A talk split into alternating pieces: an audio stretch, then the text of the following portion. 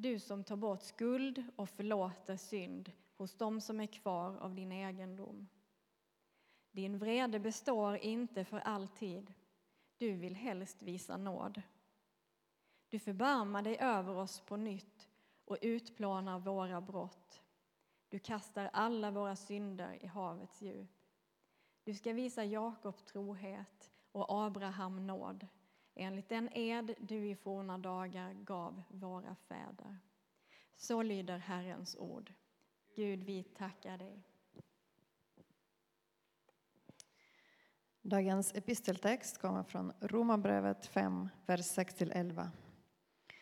Medan vi ännu var svaga dog Kristus för alla gudlösa när tiden var inne. Knappast vill någon dö för en rättfärdig. Kanske går någon i döden för en som är god. Men Gud bevisar sin kärlek till oss genom att Kristus dog för oss medan vi ännu var syndare. Då vi nu har gjorts rättfärdiga genom hans blod ska vi av honom så mycket säkrare bli räddade från vreden. Ty om vi var Guds, Guds fiender och blev försonade med honom genom hans sons död, då skall vi, när vi nu är försonade, så mycket säkrare bli räddade genom hans sons liv. Ja, inte bara det. Vi har vår stolthet i Gud tack vare vår Herre Jesus Kristus, genom vilken vi nu har vunnit försoningen. Så lyder Herrens ord.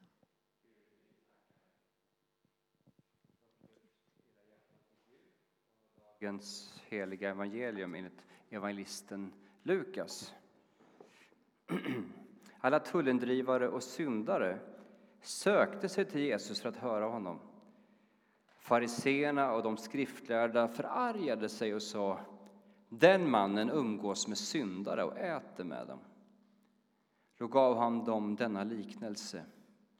Om någon av er har hundra får och tappar bort ett av dem lämnar han då inte de 99 i öknen och går och letar efter de borttappade tills han hittar det? Och när han hittar det blir han glad och lägger det över axlarna. Och när han kommer hem samlar han sina vänner och grannar och säger till dem Gläd er med mig, jag har hittat fåret som jag hade förlorat. Jag säger er, på samma sätt blir det större glädje i himlen över en enda syndare som omvänder sig än över 99 rättfärdiga som inte behöver omvända sig. Så lyder det heliga evangeliet.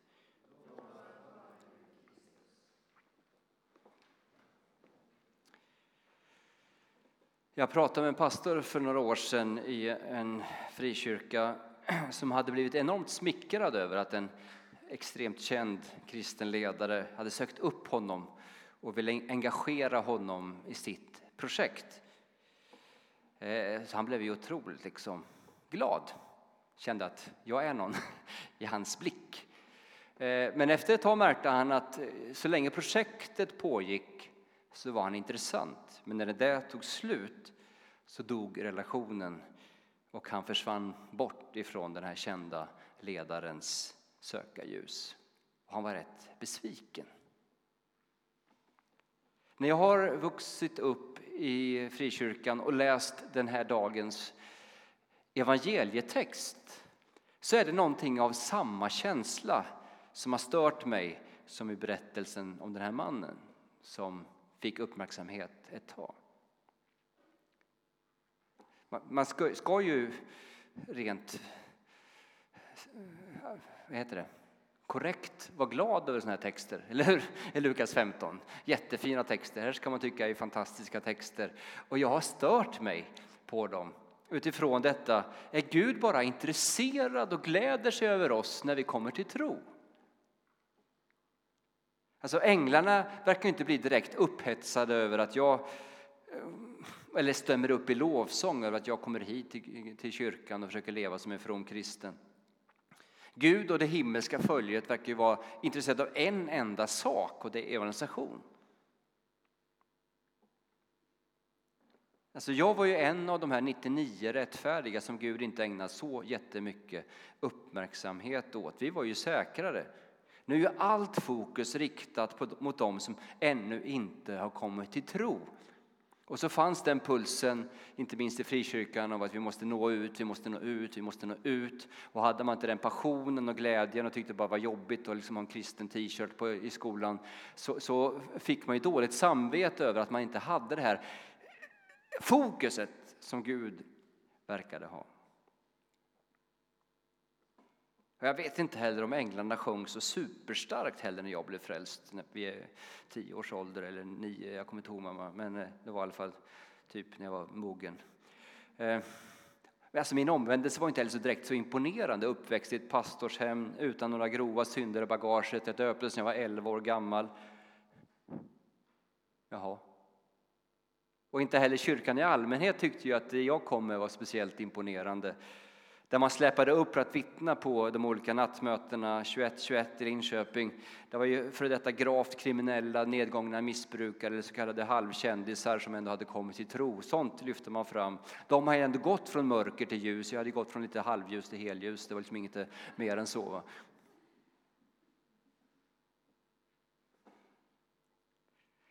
Så jag har haft lite problem, problem med den här texten. Tycker inte den är så här fantastisk. Men kanske bygger den reaktionen på en felaktig förståelse av vad de här texterna egentligen säger. Alltså på min bild av vem är Gud egentligen och kanske inte minst vem är jag egentligen? Vilka är de här 99 rättfärdiga som inte behöver omvändelse? Finns de överhuvudtaget? Saltarsalmen som vi läste inledningsvis är väldigt intressant. Här ber det faktiskt en ganska from man. Han är vän till Gud, han ska leva efter Guds bud. Och efter alltså ha nu i 175 versar sagt hur mycket han älskar Guds bud och vill leva efter det och hålla det så säger han i 176 versen Jag har gått vilse som ett bortsprunget får. Sök rätt på din tjänare, ty jag har inte glömt dina bud. Han säger Åh, jag längtar. Jag vill. Detta är faktiskt det som jag vill ha fokus på. Men jag springer vilse. Jag faller. Och Paulus säger, det goda som jag vill, det gör jag inte. Nu vet jag att jag pratar över era huvuden, ni har ingen erfarenhet av det här, men bara utifrån min egen situation, så lyssna nu. Det goda som jag vill, det gör jag inte. Men det onda som jag inte vill, det gör jag.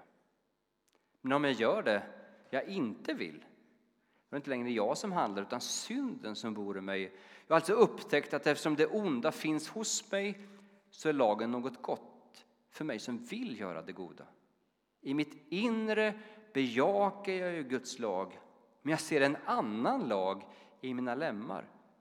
Den ligger i strid med lagen i mitt förnuft och gör mig till fånge hos syndens lag i mina lemmar. Jag arma människa, vem skall befria mig från denna dödens kropp? säger Paulus. Jag, arma människa. Min tes är så här. Det finns inga 99 rättfärdiga. Det finns bara förlorade får. Och vi är de som Herren söker varje dag, om och om och om och om igen. Ylva Eggehorn skriver i sista numret av Pilgrim så här. De som har haft får, vilket jag har, vet att de hela tiden ger sig iväg, rymmer ur hängnet, trampar omkring och irrar bort sig. De är känsliga och rastlösa varelser som dessutom ofta blir sjuka, särskilt i magåkommor, inte alls stillsamma och fridfulla. Och Jesus säger, sån är du. Känns det bra? Alltså ju mer vi blir sanna, desto mer inser vi att vi faktiskt är inte den här gruppen som är de 99 rätt, utan vi är de här jobbiga, rymmande, rastlösa fåren med mag och kommor.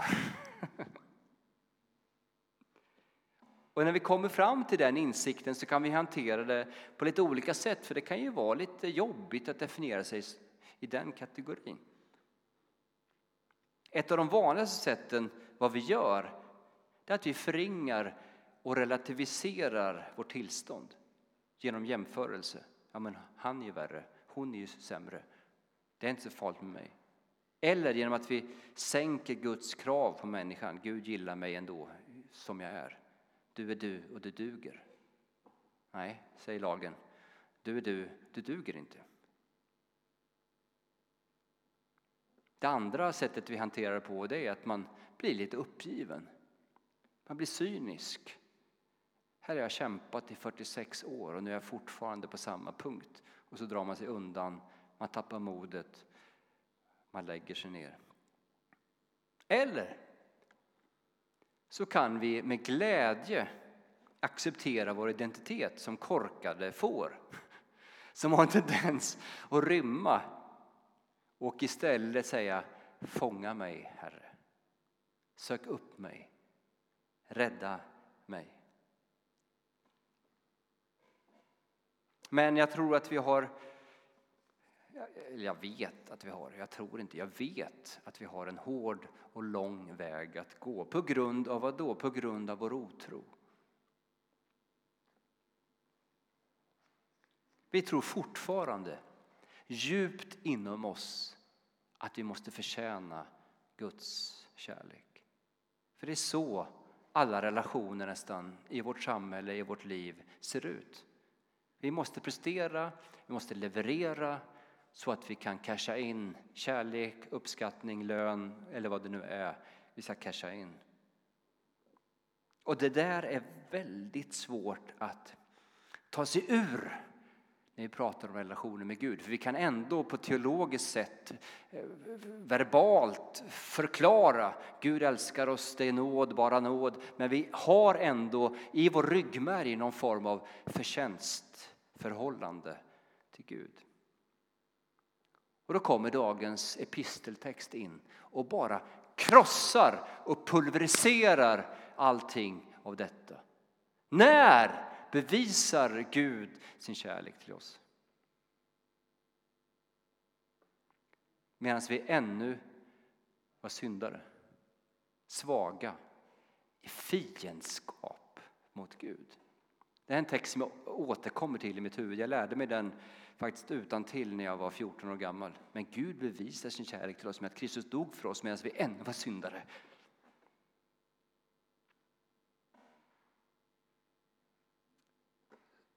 Så lyssna nu. Vad skulle du kunna göra idag som om inte gör Guds kärlek till dig?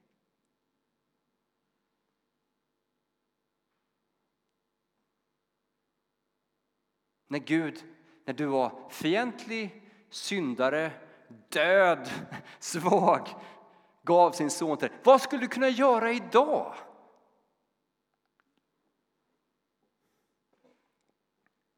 Det är bra att återvända till de här texterna och tugga på dem. Så vi tror att vi måste förtjäna Guds kärlek när hans kärlek redan har bevisats för oss innan vi ens hade det minsta vilja, längtan, tanke på att söka Gud. Ibland brukar Ragnhild och jag diskutera så vem var det som stötte på den andra först. Och så, ni vet ju det, det var du, nej det var jag. Alltså, det är alltid Gud som varit först i våra liv. Alltid. Något annat vi kämpar med är ju våra upprepande synder. Det är väl okej okay att bli förlåten och älskad när man misslyckas. Det är väl okej okay att Gud griper in när vi lever i okunskap och vi lever i synden och sen så kommer han in och, och tar hand om oss och döper oss och förlåter oss. Men kan man bli förlåten och upprättad om och om igen? Det tror inte vi heller på. eftersom vi vet hur våra mellanmänskliga relationer fungerar. Du har varit otrogen. Jag förlåter dig. Men sker det igen, då är vårt äktenskap över. Är det inte så? Kanske kan någon höja sig ännu mer och säga så här, okej, okay, en gång till. Men inte ytterligare en gång. Vi är nära vänner, nu hörde jag att du pratar skit om mig. Okej, okay, det händer alla. Men det kan ju inte upprepas. Det kan inte vara så att min bästa vän helt plötsligt säger nu har han pratat skit om igen. Och igen. Och jag har haft ett konfronterande samtal. Han säger förlåt. Och sen så har vi hittat tillbaka till varandra och så fortsätter han. Det är så vi förstår hur relationer fungerar. Och därför behöver vi med oss det också till Gud. Och vi lever i ett samhälle som blir allt mer kyligt och obarmhärtigt. Vi vill få ut brottsregistret i allt fler situationer när man, man ska anställa folk till jobb. Visst kan det vara klokt att kanske inte anställa en pedofil till dagis. Men det där börjar nu krypa över till arbete efter arbete. Jag vill få ut brottsregistret. Och man är dömd. Finns det idag i vårt samhälle någon möjlighet till att de som har begått brott, betett sig vidrigt, kan förändras, kan få förlåtelse, kan få en ny chans? Eller kommer vi alltid vara definierade av vårt gamla brottsregister?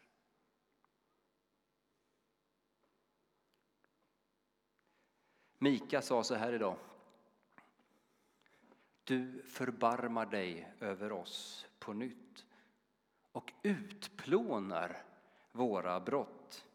Du kastar alla våra synder i havets djup. Gud utplånar våra brott. Så när Ikea försöker hitta något, jag vill ha brottsregistret och söker hos Gud, så är det blankt.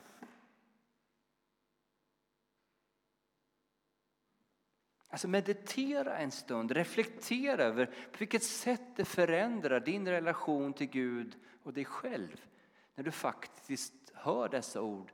Gud utplånar dina brott. Han kastar alla våra synder i havets djup.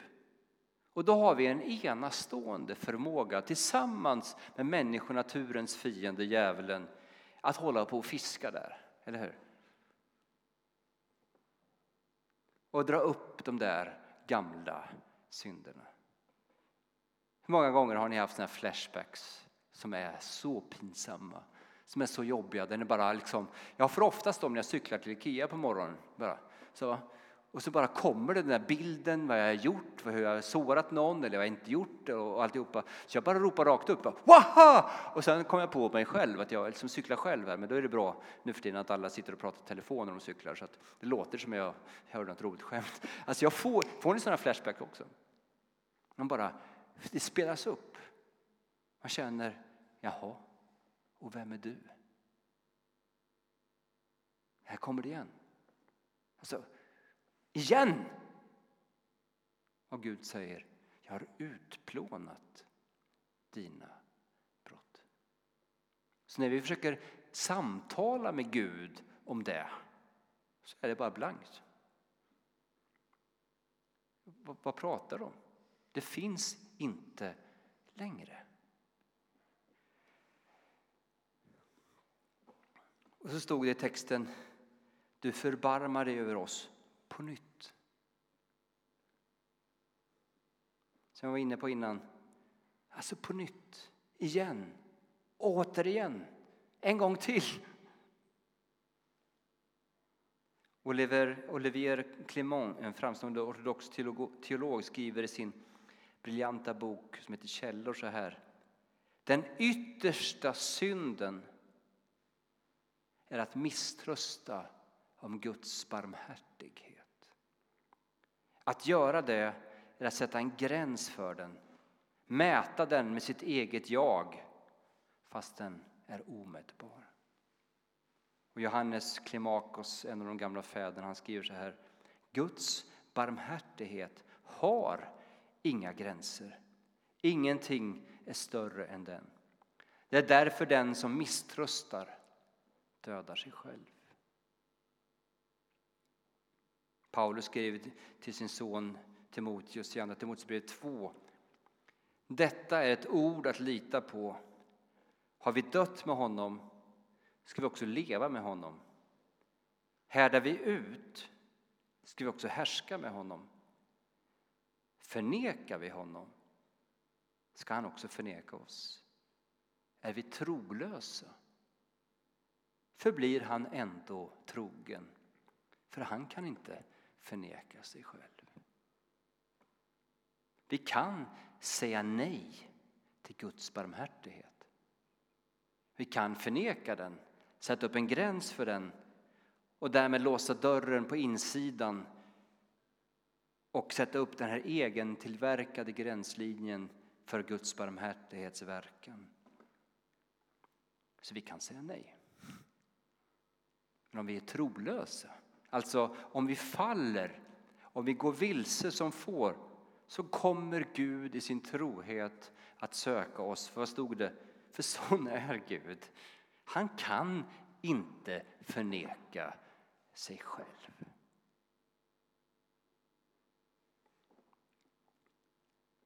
Hörde ni änglarna sjunga förut?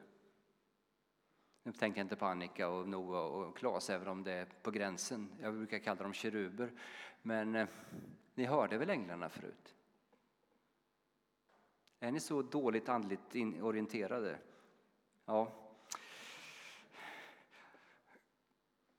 Varje syndabekännelse är en fest i himlen. När vi böjer knä eller hur vi nu gör och ber om våra synders förlåtelse, förlåtelse det stod i texten, då jublar änglarna, eller hur?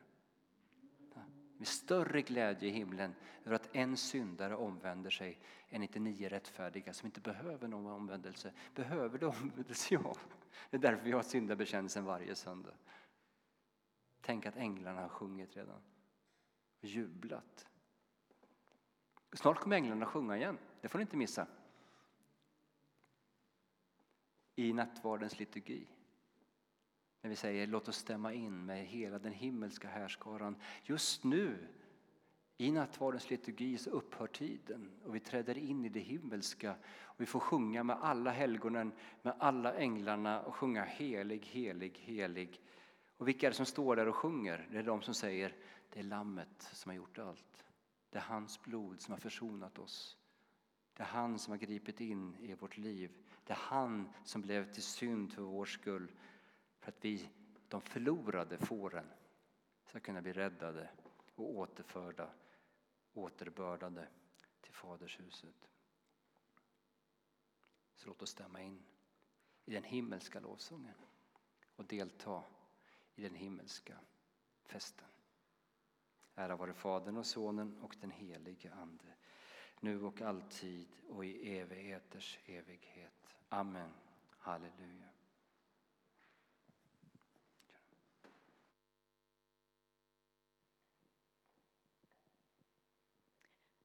Låt oss